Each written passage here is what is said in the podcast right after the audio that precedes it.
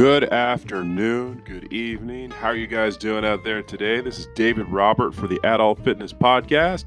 It is February the 18th, 2020, and we are entering into a into a, well, we're entering into a great season here. The sun is shining outside. It's a beautiful Tuesday afternoon, and we're going to be talking about something that uh, ran across my desk a little while ago. Um, there's also a book about it, but this is a topic about parents and children and fitness. Uh, the title of this article I was reading a little while ago, which was published back in July 21st, 2015, by a lady by the name of Catey Hill on the website Market Watch. It discusses if your kids are making you fat. Now, it was a funny title, kind of clickbaity in a way, you know, uh, grab your attention and click on it and see what's going on. So, as I read, it it brought up some really interesting points that I just want to go over here a little bit and add some my own two cents to it. But um, the premise of the article basically talks about how, you know, mom and dad, your beloved little angels, are making you fat. They're making you chubby. And I think when we start off by blaming somebody else for our conditions based on our own decisions, that can be a very dangerous thing to do. And so, um, not not to diss the article or anything like that, but I, it just kind of caught me off guard by saying that no one person or one individual should be held responsible for your health choices or things of that nature. But in it, we start off by saying that um, that the kids are making you fat. The reasons behind it might surprise you. Now, in it, uh, the article goes to show that several studies show that becoming a parent may be a straight shot to a less than slim waistline. Um, we got over 10,000 men over a 20 year period published um, in, in the American Journal of Men's Health found that the typical six foot tall male who lives with his kids gains an average of 4.5 pounds after having his first, which is compared to just 3.5 pounds for a dad not living with his kids. Men without kids actually dropped some pounds over the course of the study. Um, now, furthermore, we are well aware that when you know a female is having a child, one of the um, benefits of that is that your body is now able to produce and sustain life, and so to do so, you're going to need some extra weight, um, and it's going to be there to help with raising the child and making sure that the child is healthy. Um, a lot of that weight um, might be just fluid, you know, might be the extra weight of the baby um, sloshing around there in the, the old uterus, right? You know, I mean, not old, but just, you know, a young uterus or whatever. But um, nonetheless, furthermore, you're going to have women that, yeah, you're going to put on a few pounds. Um, they found that on average, um, a woman will put on anywhere from 25 to 30 pounds. And this was, uh, let me see, published in the Journal of Social Science and Medicine. And uh, yeah, so at the end of the day, uh, we all have bodies that that have um, functions that help us walk through life, get through life, and unfortunately, when you do become a parent, there are certain factors that will that need to be taken into consideration. So it's not the child's fault if you pack on a few pounds um, or if you are, you know, you find yourself eating a little bit less healthier. Um, granted, you will gain weight if you're if you're a woman because you you are supporting another life, and that's not a negative thing at all. But um, there's some surprising things that you can do to combat some of the things that we have control over. Um, one of them is stress. So, I mean, according to a study that was done in February of 2015 by the American um, Psychological Association, parents report significantly higher levels of stress. Well, any parent will tell you that that makes perfect sense. I mean, you're concerned about keeping this small little individual alive. You, um, you're worried about doctor's appointments. Um, recently, I had a little argument with a lady at the gym I work work at about vaccinations. Um, there's discussions about catching various colds and things of that nature. I remember with our youngest daughter, we brought her in, and the doctor gave us a stern warning that if she has a fever for more than a day or two and it goes past a certain amount, bring her in immediately. And so you're walking on pins and needles if you think about it, right? You're you're trying to keep another human being whose sole existence depends on your decisions for their life. I mean, that, that doesn't add a smidgen of stress to your life. I don't know what will. So as we cope with that stress, people tend to eat, right? It's no no secret there. We'll pack on the pounds. Um, a study released in 2014 from Ohio State University found that stress eating could add 11 pounds to your frame in just a year.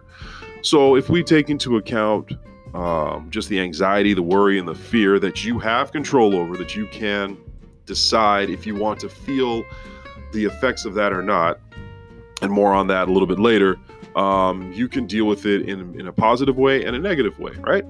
And so, one of the easy fix is to cut out stress, is that it's going to be impossible to cut out 100% of the stress.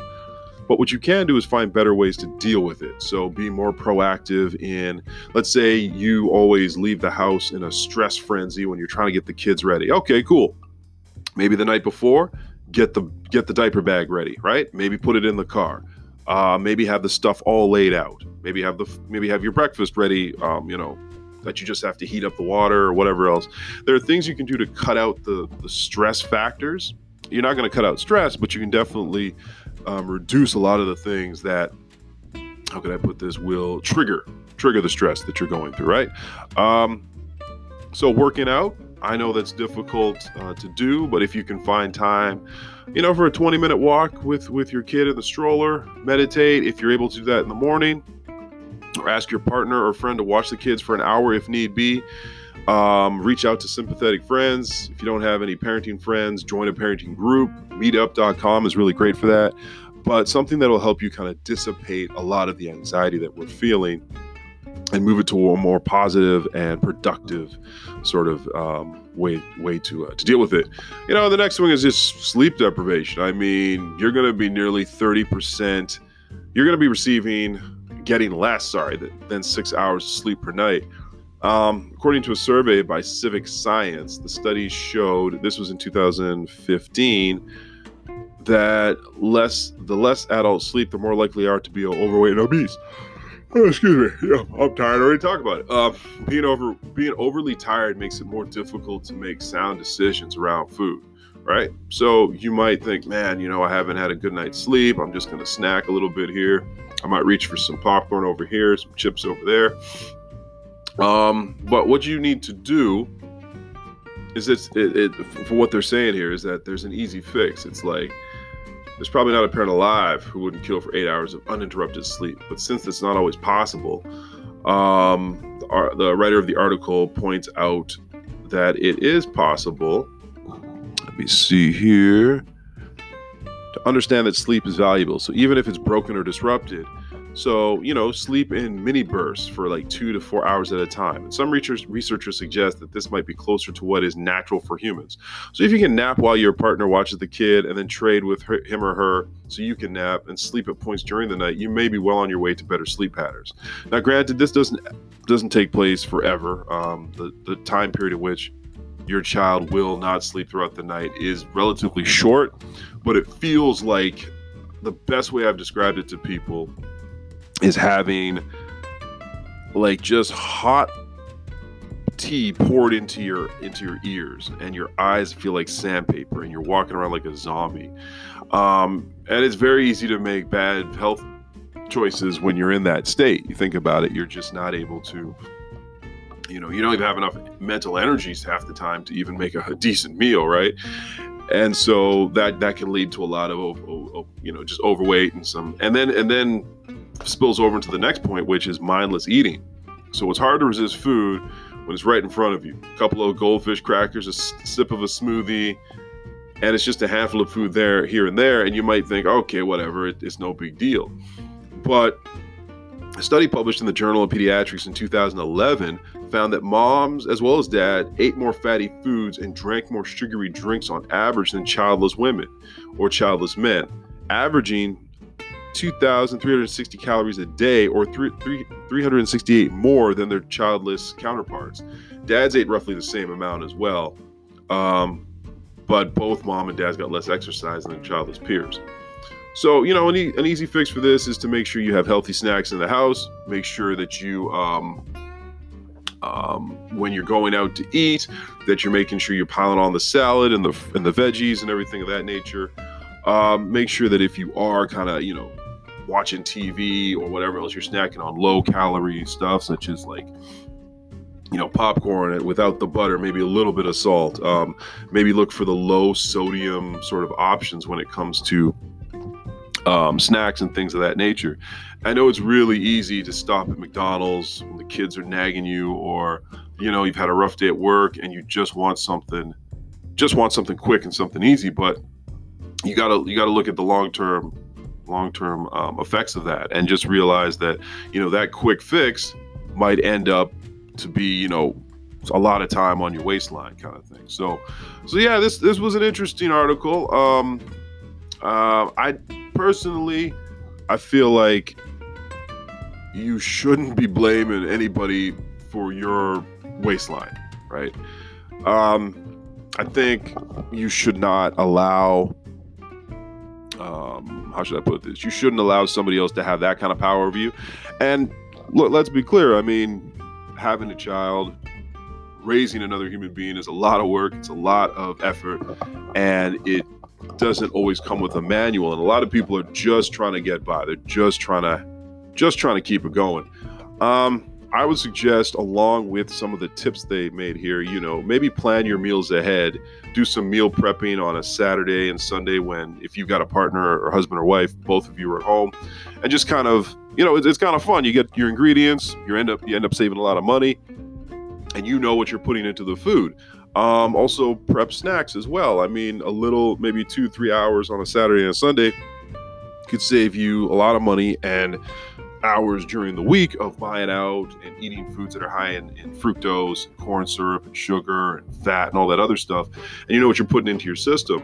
And as far as the stress goes, I mean, yeah, it's not always going to be easy to find that time, but within the last couple of years with having two kids, me and my wife, I find that if you you do make time for what's important and even though it'll be a little bit choppy at first, you can make make that time to to you know maybe even meditate a little bit, go for a walk, turn off you know the YouTube, the Instagram, read a book. You want to engage in activities that don't require a lot of screen time. So it could be going to the library, going to the used bookstore, um, hitting up a thrift store, um, things that are no screens and very little cost. So it could be going outside. I mean, even if it's cold outside, if you, you know, I mean, all of us usually in our homes will have puzzles or some sort of books or crayons or those sort of things are very cost effective, um, almost no cost at all, and they help to kind of bring you together a little bit, you know? So definitely there's ways to do it. I, I don't personally think your kids are making you fat, but at the end of the day, um, we, we got decisions and choices we can make to kind of offset some of the things we're going through and some of the challenges we're having. But um, yeah, hopefully this this adds value to your life. Hopefully this meets you in a good place, and um, just want you guys to just want you want, want to thank you for taking your time out to listen to um, listen to this episode. Uh, just want you guys to stay fit, have fun out there. Take care.